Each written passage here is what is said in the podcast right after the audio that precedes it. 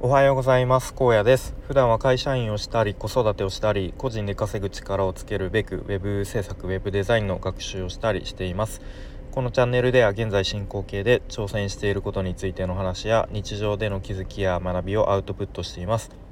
えー、今日はですね、えー、最近よく聞かれるようになってきた ダオ、ディーエーオー、ダオ について、えー、分かりやすく頑張って説明してみたいと思います。で、まあ、あの先日 YouTube でですね、えっと金庫西野さんとかなんかあの美濃和さんとか出てるちゃん、えー、放送放送あの番組があって、なんか西野と学ぶ エヌエフティー みたいなのがあって、まあ、ちょっとそれの、まあ、若干受け売りみたいな感じはあるんですけれども、まあ、詳しくはそっち見ていただければすごく面白いんですけど。まあ、全部でいちじかんはんぐらいあるあって結構長いので、まあ、ちょっとその中で ダオ についてのところだけちょっと僕なりにこうまとめてピックアップして話してい き, いきたいと思います、はい。でまあ、前提としてあのまだこう ダオ とはこういうものだとかこうあるべきみたいなこうパシッとしたものはあのきっとなくて、これからこういろんな人が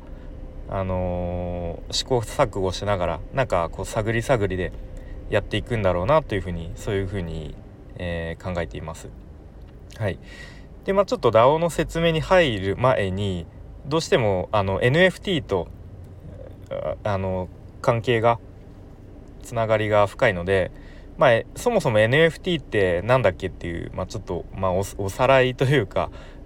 あの説明しておきたいと思いますね。でまあ、じゃあその、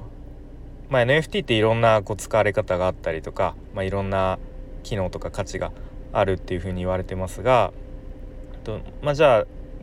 実際、実際のもの、ものに例えると、まあ、じゃあ時計時計ってありますよね。で、まあ、時計って例えば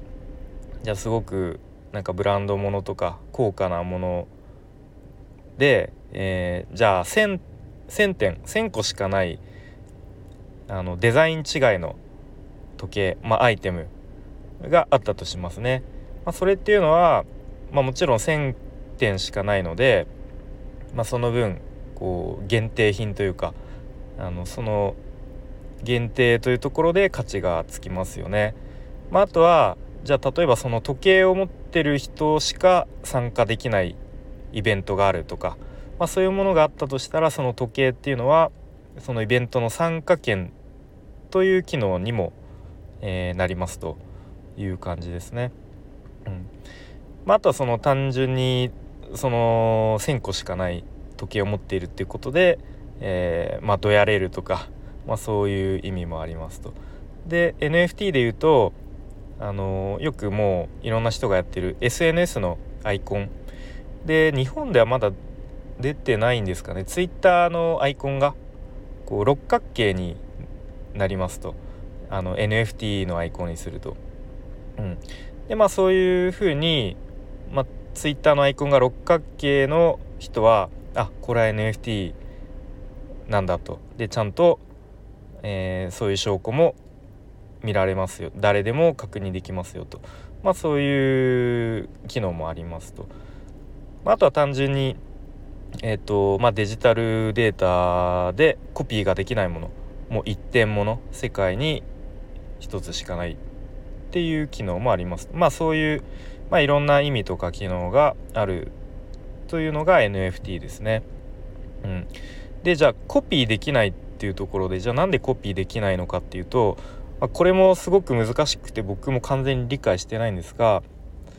あのまあ、ブロックチェーンと呼ばれるね、聞いたことあるかもしれないですけど、まあ、その技術を使って、まあ、もう改ざんができない。でなんで改ざんできないかっていうと、あの誰でも確認できる、誰もが監視できる。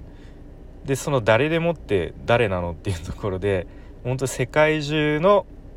人がこうみんなで監視し合ってる、みんなで確認し合ってるっていうことらしいです。もうこの辺はもうちょっとよくわかんないですよね、うん、でもそういうことらしいです、うん。でえっと、そのブロックチェーン上に、まあ、いろんなこうデータとかが刻まれている、書き込まれているので、まあ、例えば、えっとまあ、それこそさっき言ったツイッターのプロフィールのアイコンの絵、イラストっていうのはそのブロックチェーンの表紙のようなものに過ぎないっていうことらしいですね。うん、でその表紙のようなものでそのな中には、まあ、いろんなこうデータとかが書かれているということだそうです。うん、でじゃあ実際のこうものにまたちょっと考えてみる と, と例えば実際の絵絵画とかって、まあ、もうコピーし方やろうと思えばコピーできますよね。例えばじゃあモナリザの絵とかでもまあもうやり方によってはいくらでも何枚でもコピーできてしまうと。でももうこれがもう本物の絵ですよっていう証明する時ってこう本当に例えば小さい紙みたいなもの、証明書みたいなものに、まあ、これが本物ですよみたいな風にこう、まあ、小さい紙かなんかに書かれていたりすると、うんまあ、そんなようなイメージですかね。ちょっとなかなか説明が難しいですね。はい。でまあちょっと エヌエフティー のについての説明はこの辺にしておいて、じゃあ ダオ、ダオ ってなんだおってやつですよねじゃあ ダオ って何ですかと ダオ で、まあ、定義としてはディセントラライズドオートノマスオーガニゼーションで日本語にすると分散型自立組織。うん、なるほど、全然わかんないっていう感じですよね。でまあこれっていうのはまあ、一応言われているのが株式会社に代わる組織形態というふうに言われてますね。うん、で、まあ、そのこう、えー、自立あ分散型自立組織っていうところで、まあ、この中央がいない、まあ、リーダーがいないみたいな感じの思想というか考え方なんですけれども、まあ、実際現実はリーダーがいないと機能しないよねっていう、まあ、考えとかも考えというか、まあ、そういう意見とかもあります。で、まあ、ちなみにこの中央がいないっていう価値観とか思想っていうのは、まあ、よくもこれも最近聞かれる ウェブスリー の価値観とか思想につながるものですね。でじゃあ今までの ウェブツー っていうのはどういうものだったかっていうと、まあ、いわゆる ガーファム と呼ばれる巨大企業がもうかなり権力を持ち持ちすぎていて、まあ、例えばツイッターのアカウントがねこう理不尽になんか赤バンされたりとか、あとは キンドル で買った電子 書, 書籍って、まあ、実は、まあ、実はというかその キンドル のアカウントが、あのーまあ、これもバンされたらもうなくなってしまうと。つまり キンドル で買った電子書籍って買ってたのにもかかわらず自分で所有してるわけじゃなくて、なんかその キンドル の中のデータにアクセスできる権利を持ってるだけみたいな、うん、なんかそういうところでちょっとこうなんだろうな、それにそれってどうなのっていうこうなんだろうなアン、アンチテーゼみたいな、まあ、そういうものから ウェブスリー っていうこう中央がいない方がいいよねみたいな、そういう世界にしようみたいな、なんかそういう価値観思想になっていったと、えー、聞いたことがあります。はい、でちょっと話がそれたんですけれども、じゃあ株式会社と ダオ の違いどういうことっていうと、えーとまあ、株の代わりにトークンを配布するということですね。でまたトークンという、えー、ワードが出てきましたが、でトークンっていうのはそのコミュニティ内で使える、まあ、商品券のようなものですね。うん、例えばある商店街で使える商品券みたいなで、他の商店街に行くと、まあ、その商品券出しても使えませんよみたいな、まあ、そういうイメージなのかなと、えー、捉えてますね。はい。でその ダオ のな ダオ に入ると、えっと参加者、その ダオ の参加者もまあそのトークンが、えーと、投票権になるんですね。でなのでその、まあ、参加者というかお客さんも投票権を得られるっていう特徴があります。まあ、あとは ダオ っていうのは作るコストがもうゼロですごく透明性が高いと言われてますね。例えば会社だと、えー、会計士さんだとか税理士さんだとかなんかそういうこう準備というかいろいろコストがかかるところを、えっとまあ、ダオ ではそれらが不要なので、まあ、作るコストが、まあ、限りなくゼロに近いと言われてますね。うん、でですねそうそうそうで、まあ、株式会社でも、まあ、できるできるじゃんっていうところを、まあ、ちょっと ダオ でどうやってやっていこうかみたいなそういう可能性を多分今いろんないろんな人というかいろんなところでこう試行錯誤しているんだと思いますね。でなんかこんなことが言われていてあの電子メールが出てきた時できた時っていうのはこうみんな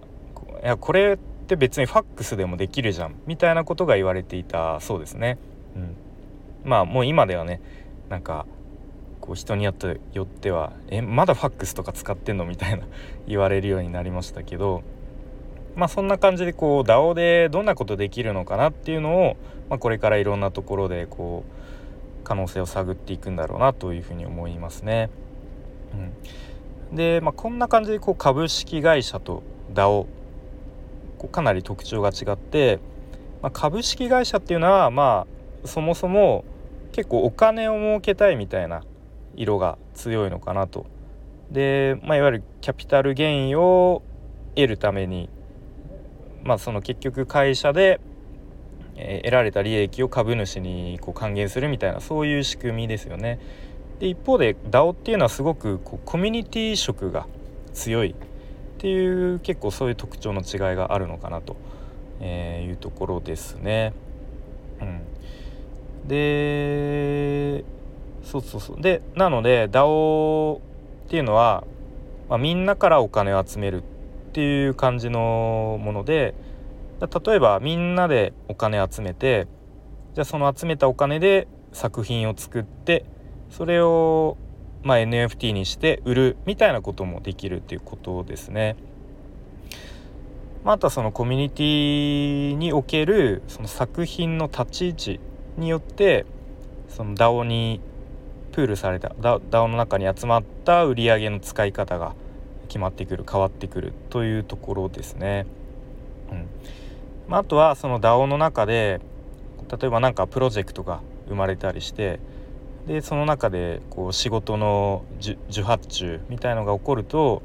まあ、受注者も発注者も、まあ、もちろんうまくいきたいうまくんいかせたいから、まあ、お互い前のめりで取り組むことになりますよねっていうところですね。うん、じゃあここで、えっとまあ、オンラインサロンってありますよね。もう今結構、うん、もう、まあ、僕も入ってますけどいろんなところであると思うんですけど、まあ、このオンラインサロンってすごくこう ダオ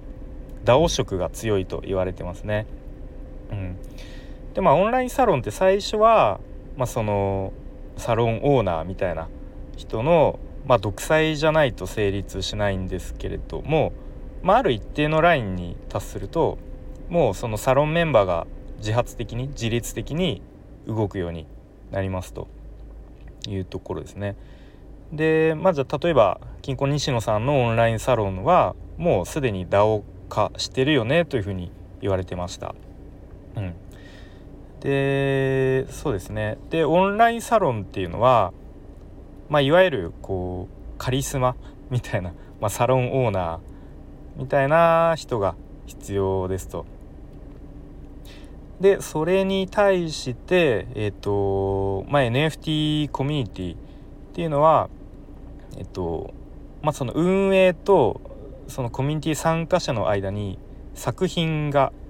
ありますと。で例えばじゃあ大きい船を、えー、まあそれが作品だとして大きい船があったとして、まあ、その船をねこう修理したりしてみんなでこう修理したりして進んでいくっていう、まあ、そういう特徴があるのかなというところですね。うん、で、まあ、あとはさっき言ったこう ダオ の中で何か作品を、まあ、エヌエフティー アートとかを作って、それを売って、じゃあその売り上げが ダオ の中に入ってきた。でそのじゃあ売り上げの使い道はっていった時に、まあ、みんなで決めることもあるし、そうでもない、そうではない時もあるっていうところですね。でこのみんなで決めるっ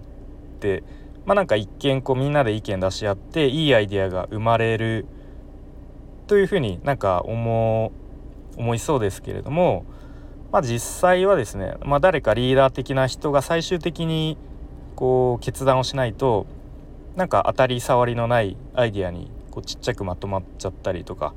また最終的に何も決まらずに、